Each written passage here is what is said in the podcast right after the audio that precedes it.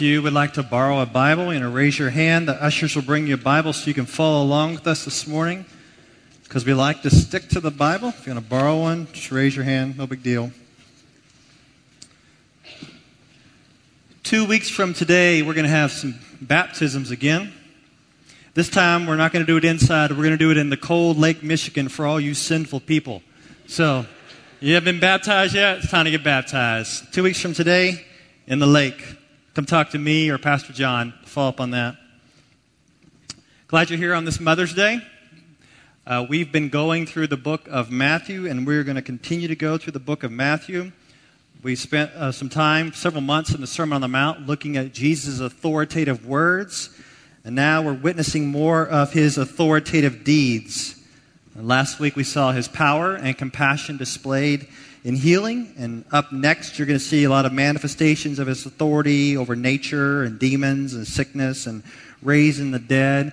Now, as we move through all these variety of miracle stories, it's like we're going to have these interludes or these little breaks for discipleship. You see, the Bible is just not about some nice, cool stories. The Bible actually makes demands. Jesus does not have an authoritative message, and he just doesn't show these authoritative deeds. He actually calls for you and I to commit, or at least to make the decision whether we're going to commit to following him or not. And he wants an all in commitment. And that's what we're going to see today. We're going to take a little break from all the miracles, and I'm going to highlight some of these discipleship interludes, some of these discipleship breaks that are calling for you to commit. So let's look at uh, Matthew chapter 8, and let's stand up and read together. I'll read it. Listen, Matthew 8. We're going to hit th- uh, basically three different interludes today. Matthew 8, I'm going to start in verse 18. And I will just read. Here we go. Matthew 8, 18. Now, when Jesus saw a, cr- a, great crowd around him, he gave orders to go over to the other side. And a scribe came up and said to him, Teacher, I'll follow you wherever you go. And Jesus said to him, Foxes have holes and birds of the air have nests, but the Son of Man has nowhere to lay his head. Another of the disciples said to him, Lord, first let me go and bury my father. And Jesus said to him, Follow me and leave the dead to bury their own dead. And then he'll continue with a, a storm, healing of the demon possessed man, the paralytic. Look at chapter 9. Chapter 9, verse 9. Let me keep reading as he calls Matthew. As Jesus passed on from there, he saw a man called Matthew sitting at the tax booth, and he said to him, Follow me. And he rose and followed him. And as Jesus reclined at table in the house, behold, many tax collectors and sinners came and were reclining with Jesus and his disciples. And when the Pharisees saw this, they said to his disciples, Why does your teacher eat with tax collectors and sinners? But when he heard it, he said, Those who are well have no need of a physician, but those who are sick. Go and learn what this means. I desire mercy and not sacrifice for I came not to call the righteous, but sinners. Then the disciples of John came to him, saying, Why do we and the Pharisees fast, but your disciples do not fast? And Jesus said to them, Can the wedding guests mourn as long as the bridegroom is with them? The days will come when the bridegroom is taken away from them, and then they will fast. No one puts a piece of unshrunk cloth on an old garment, for the patch tears away from the garment and a worse tear is made. Neither is new wine put into old wineskins. If it is, the skins burst and the wine is spilled and the skins are destroyed. But new wine is put into fresh wineskins, and so both are preserved. You may be seated.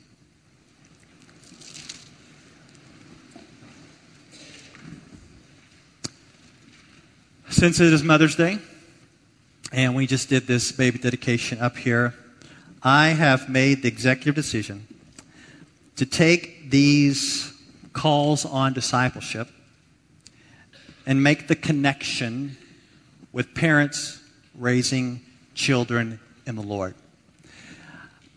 I never do sermons like this. I, I don't know if I've ever come up here and preached a strictly parenting sermon. I know some of the cool churches out there, which that, that, are, that are nice and big and great, and I want to be like them. But they do series on the families and parenting, but I've never had the chance to, to do that. So today, I'm going to give it a shot. Are you all right with that? And, and don't think, well, man, that just alienates like half your congregation. So for those of you who do not have kids, you do not intend to have kids, you never want to see a kid in your house, this is a message that can still encourage you to encourage those who have kids. And what you're going to find, this is really not really a message about kids.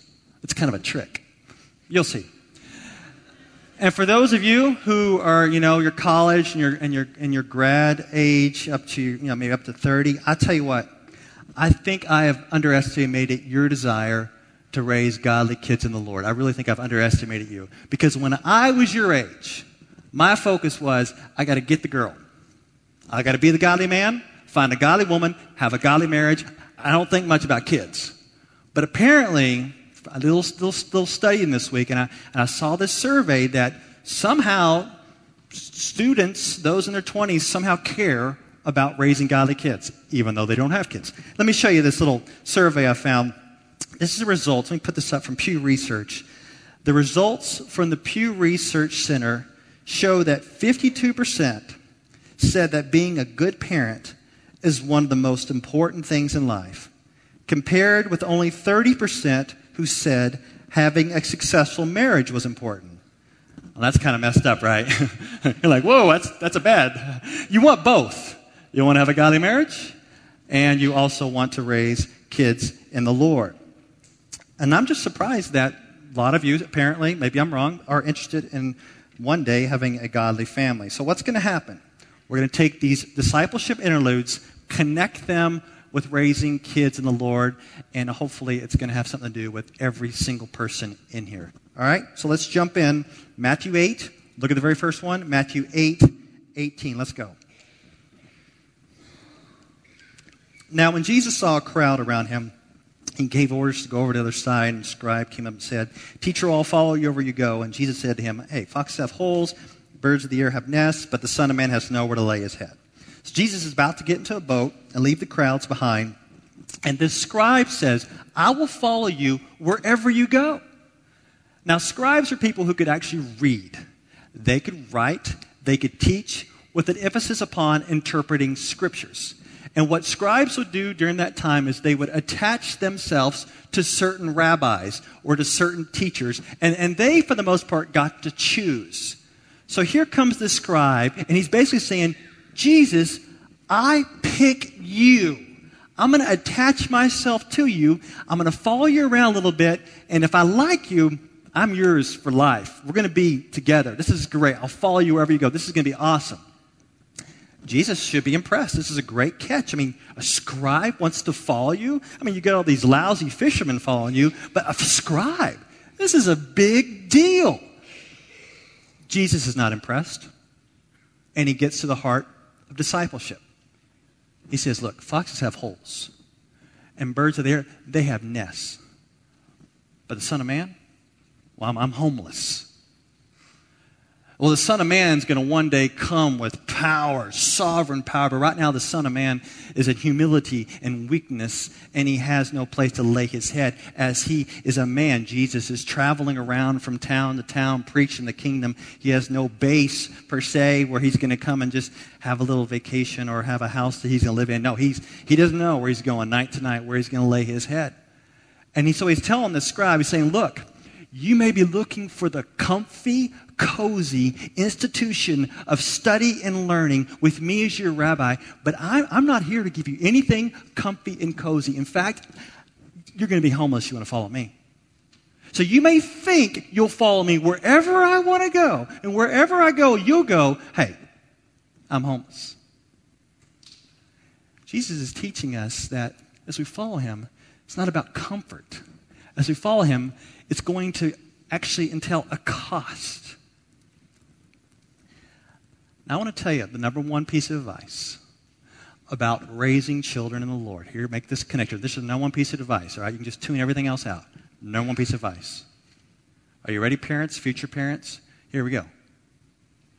You follow Jesus. Okay, I'm done. Should we pray? I mean, come on, what else is there to say? You follow Jesus. And I'm not talking about following him uh, with this comfy, cozy discipleship where you're all comfortable, things are going great. I'm talking about following him wherever he leads. Wherever he goes, you go. Whatever he says, you do.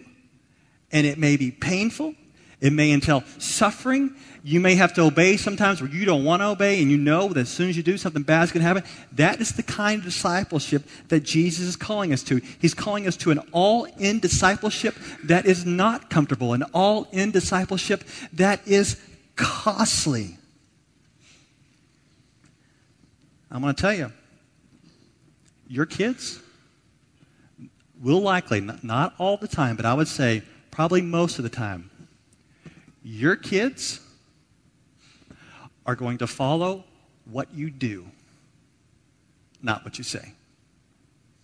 So you can talk all day long like this scribe about how you're going to make a commitment to Jesus, you're going to follow him wherever you go, wherever he goes, but it's what you do that they're likely going to model their lives after. And so, I mean, we're friends. I know most of you here, and I love you, so I'm not, I'm not trying to mess with you or, or pick on you too much. Uh, but I, just want to ask some questions, and I just want to see if there are any scribal parents out there. Are there any parents out there that are trying to, uh, not even trying, you actually imitate the scribe? So I'm going to ask you some questions. Don't throw stuff at me, all right? Here's the questions. If you say with your words that you love Jesus, and there's nothing more important than you to have a relationship with Jesus and to pray and to spend time with Him and His Word because you love Him.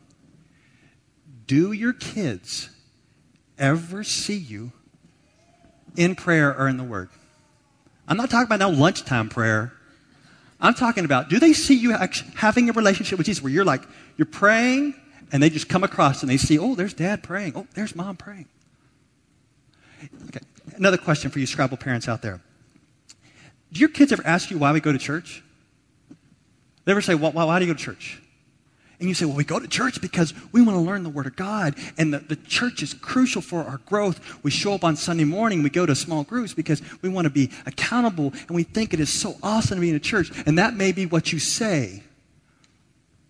But I wonder if your vacations, sports commitments, work commitments, life commitments just kind of just push all that church stuff aside. You can be talking all you want about how important church is. What do you do? Are you missing church half, half the Sundays of the year? Do you show up to your small group like half the time? Well, is the church really that important? And is the offering plates being passed around and your kids ask you, why, why, do, why do we give money in the offering? Why do we give? And you say, well, it supports the proclamation of the gospel. Or, or we give money to missionaries so the gospel can go out. And that, that's what you say.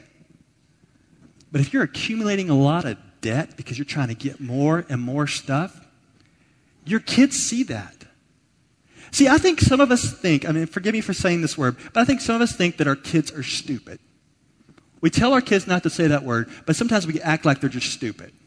Like they're just going to say, Oh, I hear what you're saying, and I'm totally ignoring what you're doing. And we just assume that they're stupid.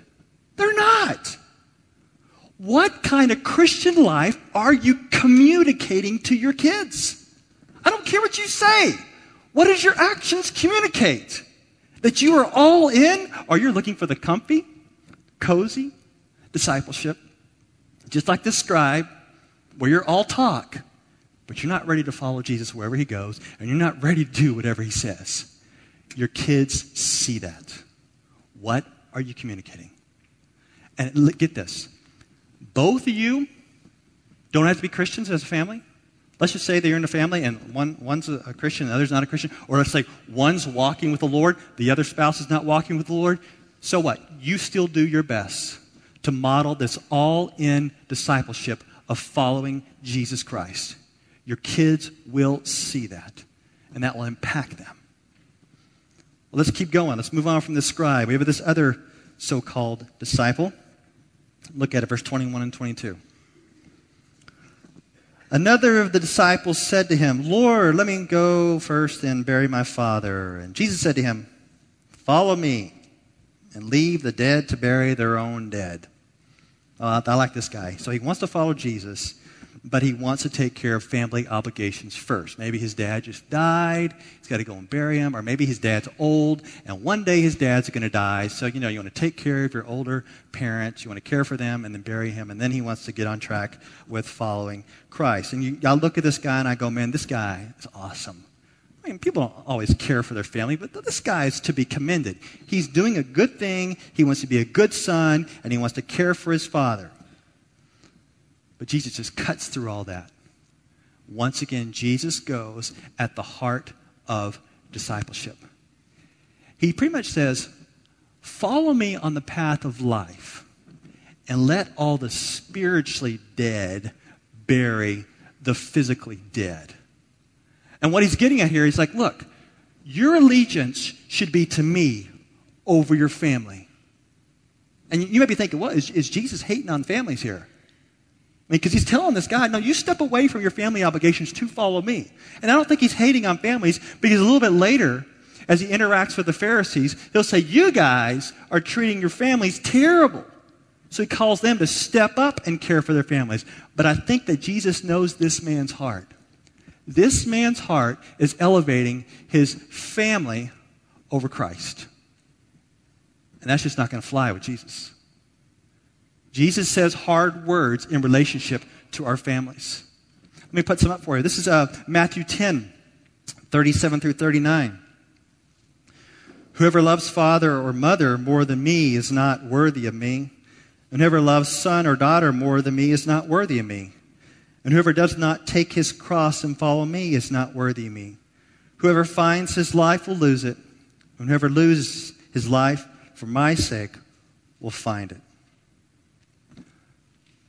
Get this. Sometimes it is a sin to focus on the family. Sometimes focusing on the family too much is idolatry. And for whatever reasons, I know we've had a lot of family problems within the evangelical church throughout the years, and it's because we've been stinky parents, we've been stinky husband and wife. And so I think maybe we kind of, whoa, let's kind of overcorrect this way up here. And so what you're having is that you're focusing on the family and Jesus, whatever. And so the family would take precedence over Christ. And let me show you what this could look like. God may be leading you to do something very risky. And I think you need to be considerate of your family. You need to talk to them. You need to care for them, keep them in mind. But your family, according to the word, according to what we just read, your family is not your free pass to opt out. You know how families always get these uh, season passes to like theme parks? Like, oh, here's my theme park free pass to get in and have fun. But I also have this other free pass, and I take it to church. And anytime I hear something too hard I don't like, I pull it out. I say, I got a family. I got my free pass. That means I don't have to do it. I got a family. It's the family free pass. And we pull it out a lot. I mean, like, we call you to do hard things. Like, maybe we say, you know what? Some of you need to step up. We're going to move into this difficult neighborhood. Uh, we're going to proclaim the gospel. And you're like, well, where's my family free pass? Oh, I got a family. My free pass says I can't move into difficult neighborhoods. I just can't. Free pass. Family. It's like we pull that, that pass out all the time. Or like we say, look, we're trying to be missional. We're trying to love our neighbors. And when you love your neighbors and when you get all missional and you get in their lives, it gets messy and it gets crazy and it takes time. You're like, well, I got my free pass. I don't have to do it because I got a family. And then I wonder, how many opportunities have we missed to serve the Lord? I know serving your family is serving the Lord, but how many opportunities has the Lord been leading you to serve Him and you've missed them because you pull out this family free pass? And what's Jesus saying to this disciple here? Your allegiance must be Christ over your family. It's a hard word, but it's a consistent message that Jesus has. Your allegiance to Christ over your family. Let's keep going on this wonderful Mother's Day. This is great. Let's keep going. Let's go to another discipleship section. Let's go to chapter 9. Look at verse 9. Chapter 9. This one's fun. As Jesus passed on from there, he saw a man called Matthew sitting at the tax booth, and he said to him, Follow me. And he rose and followed him. So that's, that's Jesus is calling this sinner, this tax collector. In fact, Jesus is making a whole crew of sinners following him. And you know from maybe growing up at church that tax collectors are scoundrels. They're kind of like hired out by the Roman government to go collect taxes from their own people, the Jews, and take a little bit on top in order to pad their kind of more than average lifestyle. So they were, they were hated by fellow Jews because they were, were manipulative and just, they're just tricksters and they're just bad, sinful people. So Jesus is like, yeah, that's exactly who I want. So he goes and he calls him, and Matthew leaves his lifestyle behind, and he wants to throw his party for all his wicked friends to invite them to Jesus. This is a great Jesus partying with sinners. Verse 10. And as Jesus reclined at table in the house, behold, many tax collectors and sinners came and were reclining with Jesus and his disciples. And when the Pharisees saw this, they said to his disciples, Why does your teacher eat with tax collectors and sinners? So Matthew's got this party going on. He's got this tax collectors there. He's got all the sinners there, probably like pimps and, and prostitutes and, and thieves and gamblers. He's bringing all the crew in. And the Pharisees talk to Jesus' disciples and say, Why would your master identify with these people? Because if you identify with these people, then you must be like kind of doing this stuff.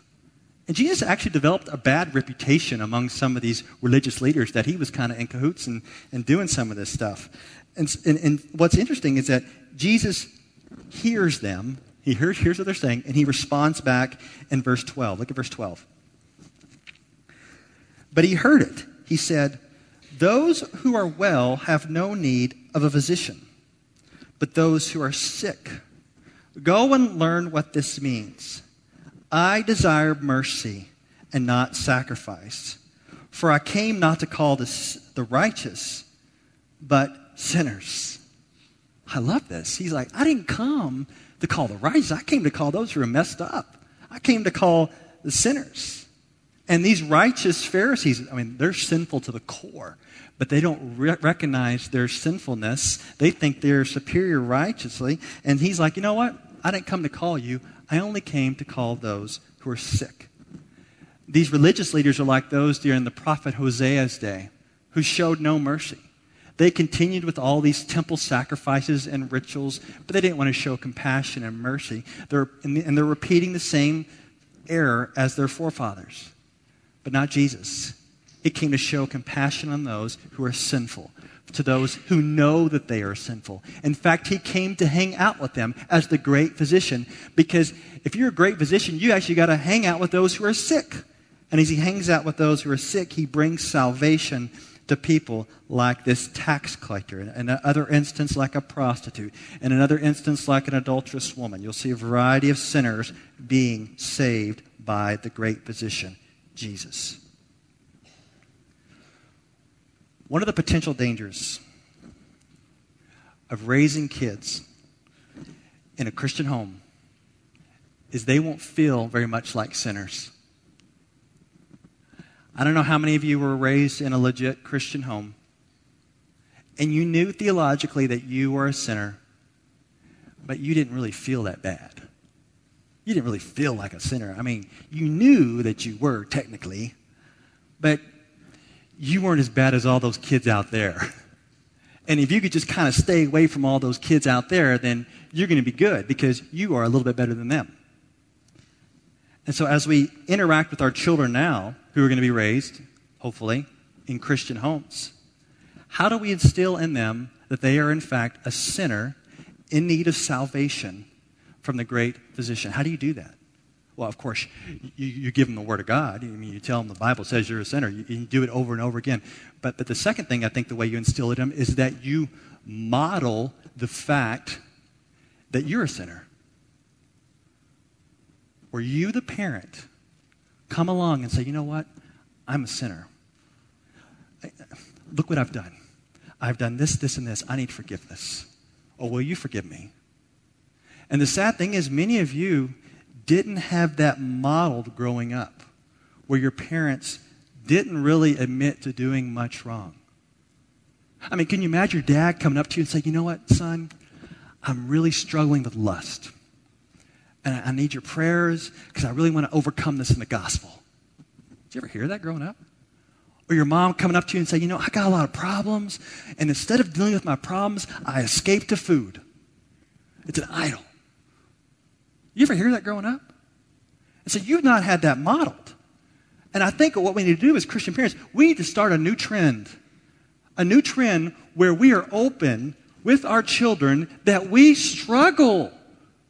We really do. All of us struggle with something's going on, and we need to be open. and Say, look, I, I'm sinning in this way. I need to repent, or forgive me for being so foolish with you. That we need to be open. And as we start to model that we're sinners, and our heart is bent towards sin, we need to communicate to them that their heart is bent towards sin as well. But here's the good news the same gospel that saves me is the same gospel that can save my kids.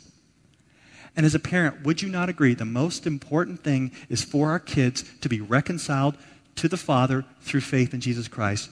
The most important things for our kids is that none of us want our kids to go to hell. Would you, would you not agree with that? We don't want our kids to go to hell. We want them to know Jesus through repentance and faith. That's the most important thing. We want them to see their sinners and need the great physician. That's the most important thing. But if they never see that they're sinners, they'll never want grace. And this is a great, hopeful passage for all of you who have grown children who are just running away from the Lord. For those of you who have teenage children who are rebelling against the Lord, Jesus came to save sinners. And your rebelling adult children hopefully will come to an end of themselves one day, and you can say, Good news. Jesus came to save sinners. So, parents, it's time to be vulnerable and share your junk with your kids. I mean, with discretion, of course, but be open and look and show that you're in need of salvation. You're in need of the gospel as well. And now we have this last section. And so we just come off this context of the feast and then verse 14. Then the disciples of John came to him saying, Why do we and the Pharisees fast, but your disciples do not fast? That's interesting that the disciples of John would like want to side with the Pharisees and challenging Jesus on their commitment to fast. Apparently, the Pharisees and John's disciples, this was their form of piety, their form of worship. Maybe they fasted twice a week. Look what Jesus' response, verse 15.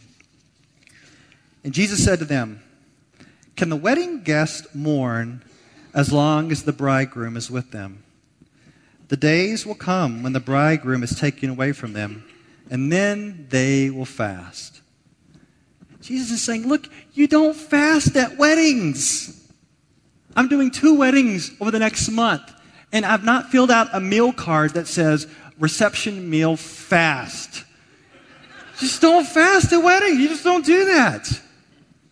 The long awaited bridegroom, the Messiah, is here, so it's not a time of mourning, it's a time of joy. The Savior's here. I mean, later on, when he dies, they can mourn and they can fast when he's crucified, but now it's a time of joy.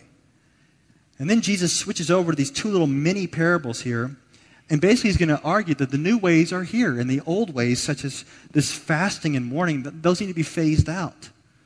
Look at verse 16. No one puts a, puts a piece of unshrunk cloth on an old garment, for the patch tears away from the garment, and a worse tear is made. And you don't put the pre shrunk cloth on material that is already shrunk. I mean, if you do, the new patch, when it shrinks, it'll tear all the old material. You just don't do that. Verse 17 Neither is new wine put in the old wineskins. If it is, the skins burst, and the wine is spilled, and the skins are destroyed. But new wine is put into fresh wineskins, and so both are preserved.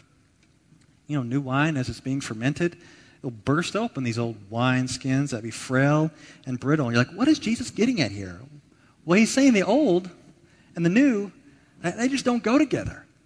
I mean, Jesus is, he shows up on the scene. And yes, there is continuity with the Old Testament and that he fulfills the scriptures, but there's also discontinuity in the sense that the newness is here, the Messiah is here, the Saviors are here. And so some of these old ways of functioning, like fasting for mourning, not that we don't fast, but fasting for mourning twice a week, those pietistic forms of worship, they've passed off the scene. Now the Savior is here. It's about worship and it's about joy and it's about freshness.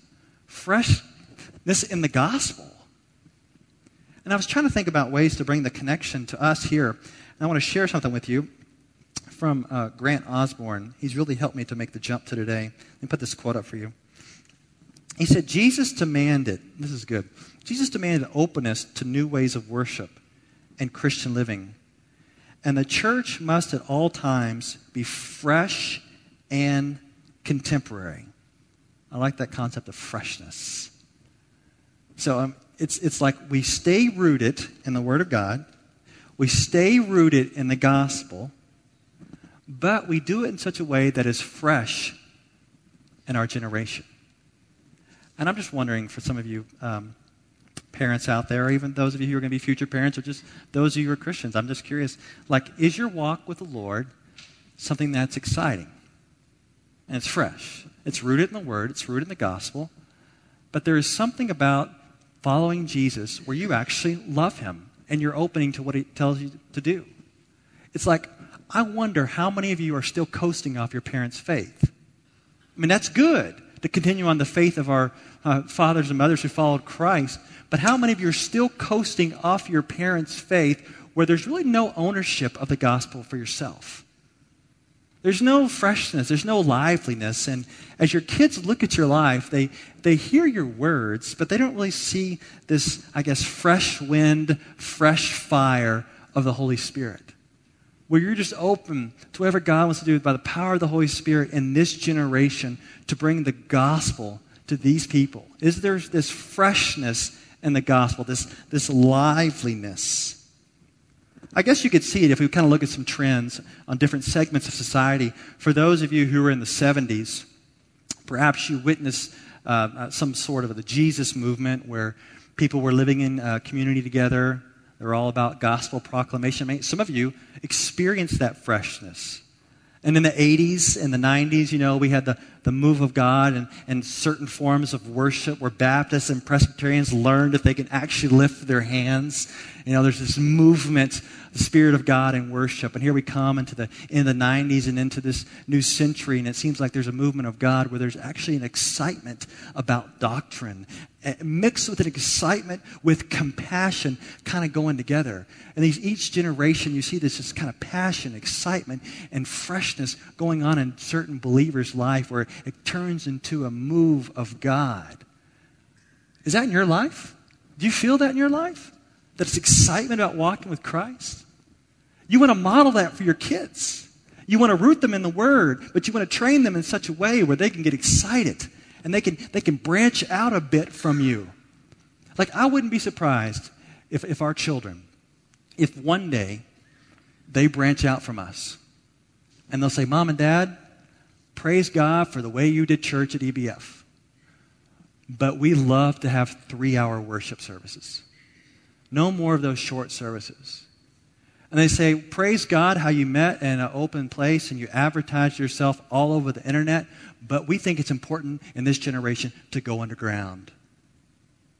And praise God for all your complex ways, how you carted us to soccer, you took us to Awana, you did all these great things for us. You had a very complex life, but we've decided we want a life filled with simplicity. So don't be surprised when your kids start to branch off from you and do things different from you. And don't be scared. As long as they're rooted in the Word, just let them go. Let them stay rooted in orthodoxy, but just go crazy for the Lord in their generation, bringing the gospel with freshness. But you need to model that in your home. Model that by rooting yourself in the Word and open to the Spirit of God wherever He leads. Model that now.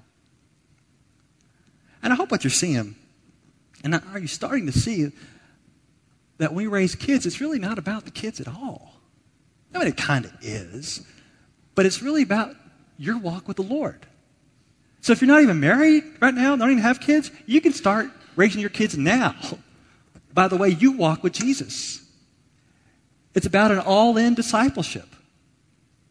It's about a discipleship that is, that is open to the freshness of God. It's about a discipleship that says, you know what? I am sinful. I need the gospel. I want to model that for my kids. And it's about a discipleship that puts allegiance to Jesus over our family. It's about an all in, all out discipleship. Now, the reason why, I want to tell you this at the end. The reason why I've emphasized the heart so much today is because your kids, I'm telling you, you can believe it now, maybe you'll believe it when they're in high school, but your kids are going to catch a lot more by the way you live than by your intentional teaching.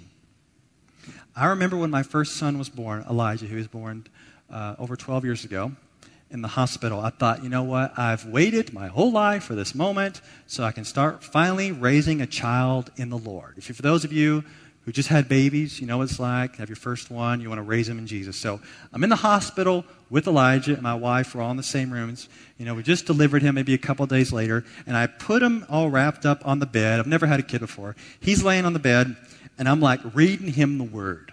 I'm like, come on, boy, let's get in the word. And I'm like reading it to him and being all intense, and I'm like, and I'm looking at my wife like, I think he gets it. I think he gets it. And I think, this is so easy. This is easy. This is going to be easy, easy, easy. Just read the Bible to them, teach them. But as the years have gone on, I have five kids now, and I try to still teach them the Bible. And one of the things we do in our house is called family worship, and where we're trying to teach the Bible. And I just want to tell you, sometimes it's a mess. I mean, my two older kids, I love you guys. You're great, all right? I'm not talking about you. I'm not talking about you anymore. But when we get there for family worship, I mean, I got one kid messing with a dog. That should be the first rule of family worship. No dogs allowed. Dogs always do stupid things. So somebody's messing with the dog, and I'm trying to make my main point, and then somebody's got to go to the bathroom, or someone's got to get a drink of water. I got my one year old. She's just screaming her opinions the whole time, distracting. And I, and I think to myself, is there anything being accomplished at all? Did anybody hear anything I just said? And I think, you know what? Those times are important. But I think far more important is, am I walking with Jesus? Are you walking with Jesus? Throughout the whole week? Not just the set times of family worship or church. Like, are you going to walk with Jesus this afternoon? And model that for your kids. Because what we want to do, we want to walk with Christ as close as we can. And you know what's going to happen? This is going to happen. We just want grace to spill on out. Grace just spill on out. Just spill on out all over them. And they're going to see that. They will see it. Let's pray.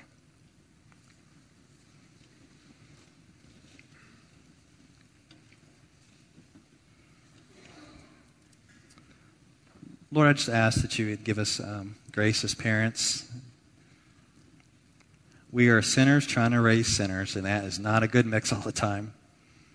We praise you for the gospel, for forgiveness, for power to love our children and to raise them in the Lord. And we just pray for the salvation of our children, whether they're little babies or adults. We pray for them to be reconciled to you through Jesus. And that we would just walk with you, Lord that we would walk with you. And if there's any adult in here today, student in here today who's not really walking with Christ, and just hoping that everything's just going to magically work out in life, Lord, I just ask that you would bring us to repentance, bring us into a relationship with you. Let us not wait until later to realize how much damage we're actually doing to ourselves and to our kids because we're just all distracted by things of the world or distracted by the philosophies of the world or distracted by the emptiness of the world. Let me not wait for those days where we get the, the phone call or, or the email or something just crazy. Lord, I just ask that we walk with you now. And we would just grab a hold of our lives by your grace and just submit it to you. You are our Lord. Jesus, we submit and bow to you. We love you. We will follow you wherever you go. We will do whatever you say. We're all in it because of your grace. In Jesus' name, amen.